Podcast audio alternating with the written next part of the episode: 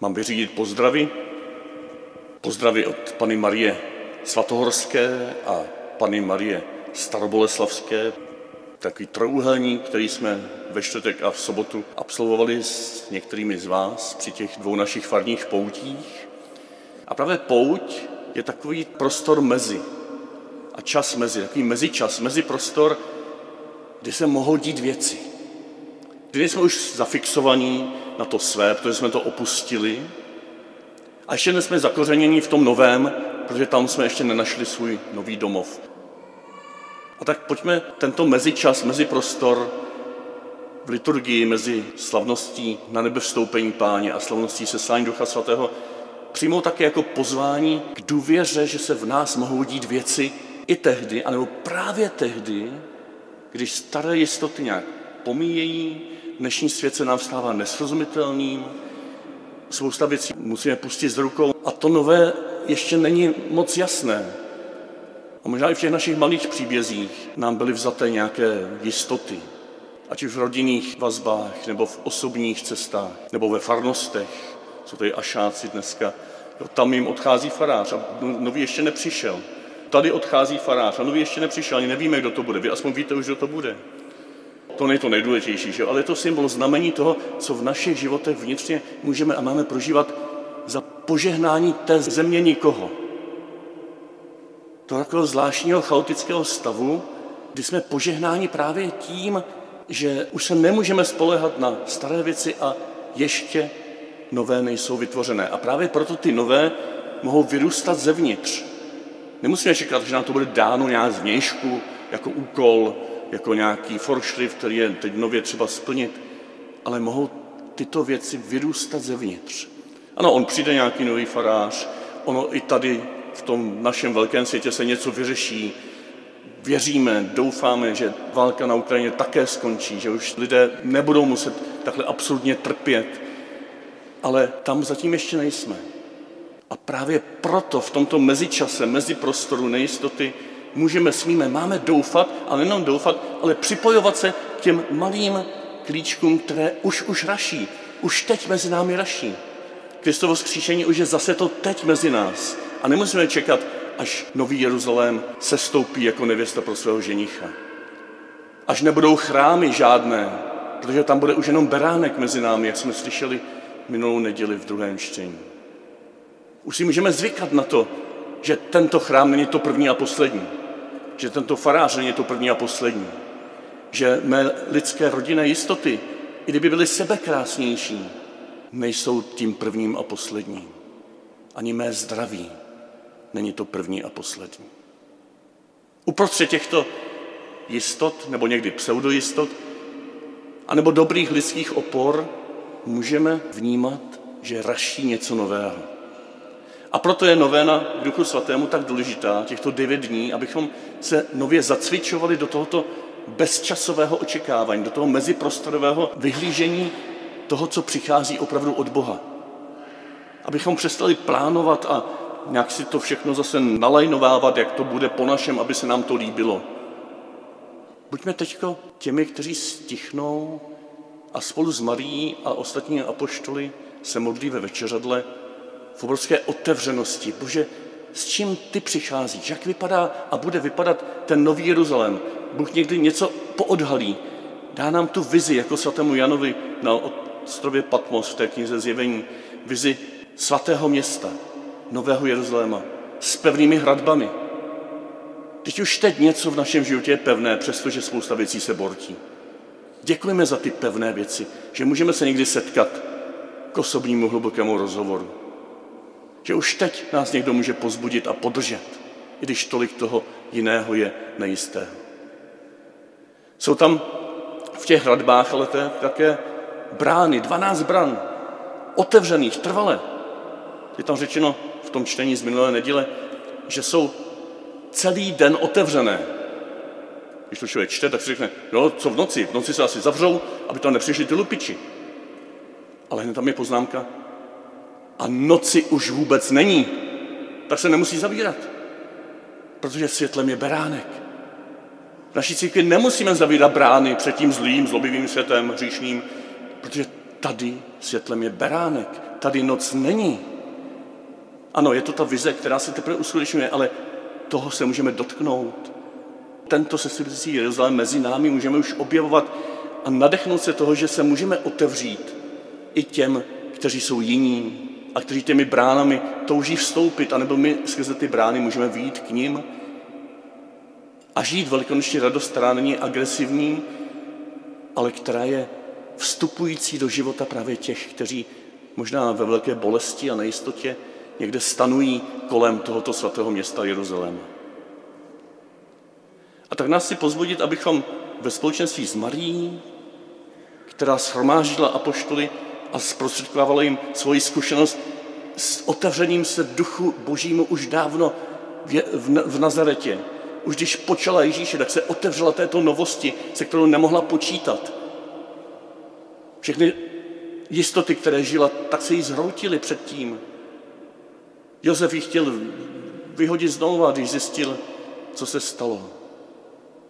Ale společně to zvládli. Na společné cestě to zvládli a Maria to teďko učí a poštuli a učí to i nás. V tomto smyslu je svatoduší novena hluboce mariánská.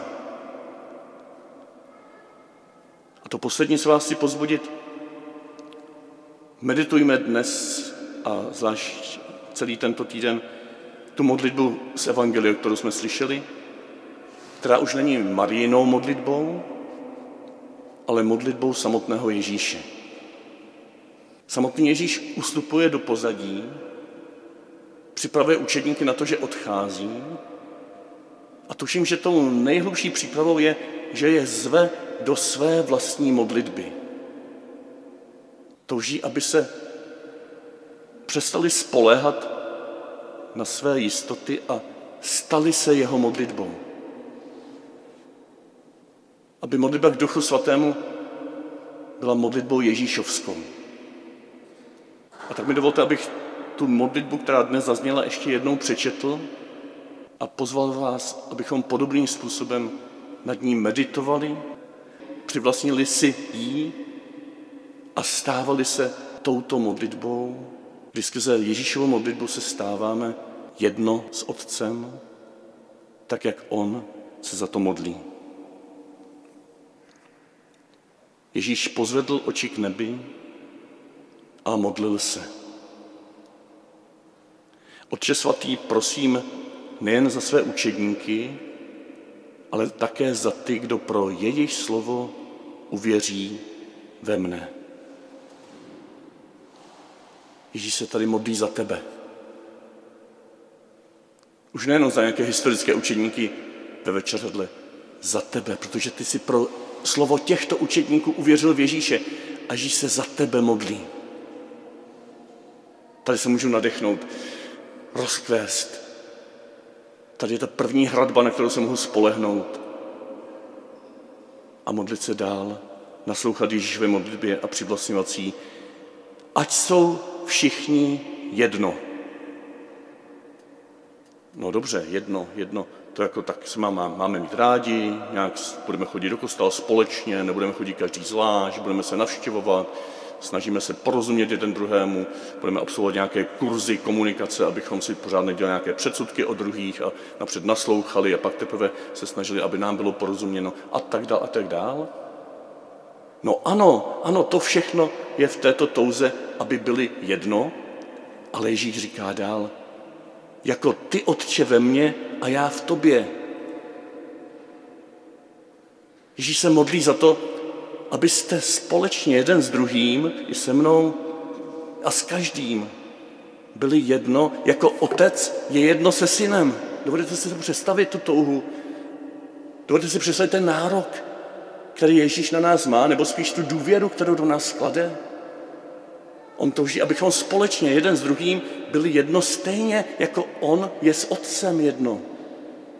On je jeden Bůh s otcem. A on tomu ukazuje i cestu, nebo modlí se kudy na to. Když si řekneme, to nedokážeme, to po nás Ježíš nemůže štít.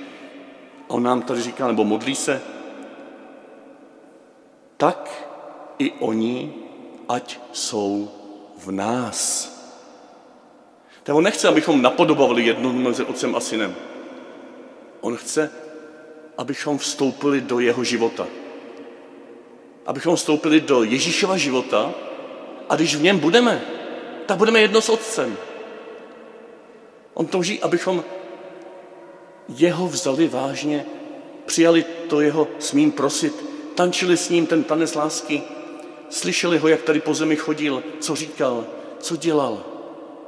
V tichu přijímali jeho vzkříšení, které se teď na nás vlévá. A stávali se zajedno s Ježíšovým životem, tak jak ho známe, tak obyčenský, bratrsky, sestersky. A on nás potom vyvede na ty výšiny jednoty s Otcem. Tak ať i oni jsou v nás. A proč? Jaký je ten cíl? Nejenom, aby nás učinil šťastným, ale aby svět uvěřil. On se modlí, aby svět uvěřil. A proto je jisté, že svět uvěří. Když se Ježíš za něco modlí, tak se to splní. On se nemůže nemodlit ve svém vlastním jménu a říká, kdo se modlí v jeho jménu, tak toho otec vyslyší, otec syna vyslyší, svět uvěří. To je jistá věc, to není nic nejistého. Kudy a jak a kdy, to je nejisté. A to je taky na nás a proto se za nás modlí. Aby svět uvěřil, že ty jsi mě poslal. Že jsi mě poslal milovat svět stejně, jako miluješ své učedníky. A slávu, kterou si dal mě, dal jsem já jim. Ježíš si nás zasnoubil milosedenstvím a slitováním, jak zpívá prorok Ozeáš. On si nás zasnoubil jako snubním darem věrnosti.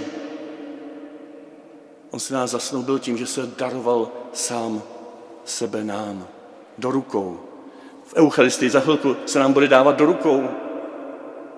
Jako ten prstínek, který je natažen na ruku nevěsty a ženich říká, už nikdy tě neupustím, nikdy se tě nezřeknu.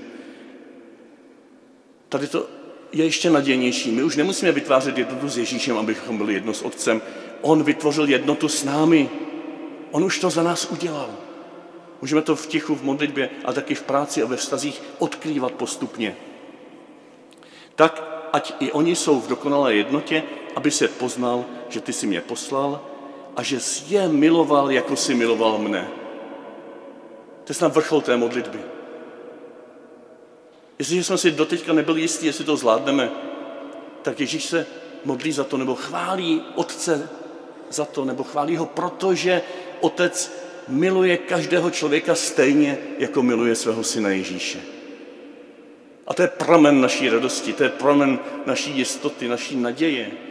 Téhle jistotě, když půjdeme do tohoto nejistého světa, tak můžeme být znamením této naděje pro druhé, kteří uvěří. Kdy, jak, skrze koho nevíme. A ten závěr, spravedlivý otče, svět tě nepoznal, ale já jsem tě poznal a ti to moji učedníci poznali, že jsi mě poslal. Ježíš ti důvěřuje, že jsi jej poznal, že jsi jej poznala. Ježíš ti důvěřuje, že jsi prožil, prožila tu hlubokou zkušenost, které se v Bibli říká poznání. Poznání v Bibli znamená celostné darování se jeden druhému a poznání zevnitř. Jako muž poznává ženu při sexuálním spojení. A nejenom sexuálním, ale celobytostném spojení, kam patří i to tělesné. Toto poznání, zkušenostní poznání, je u Boha něčím, co se nám otvírá pro každého z nás. Muže, ženy, děti, starce, stařenky.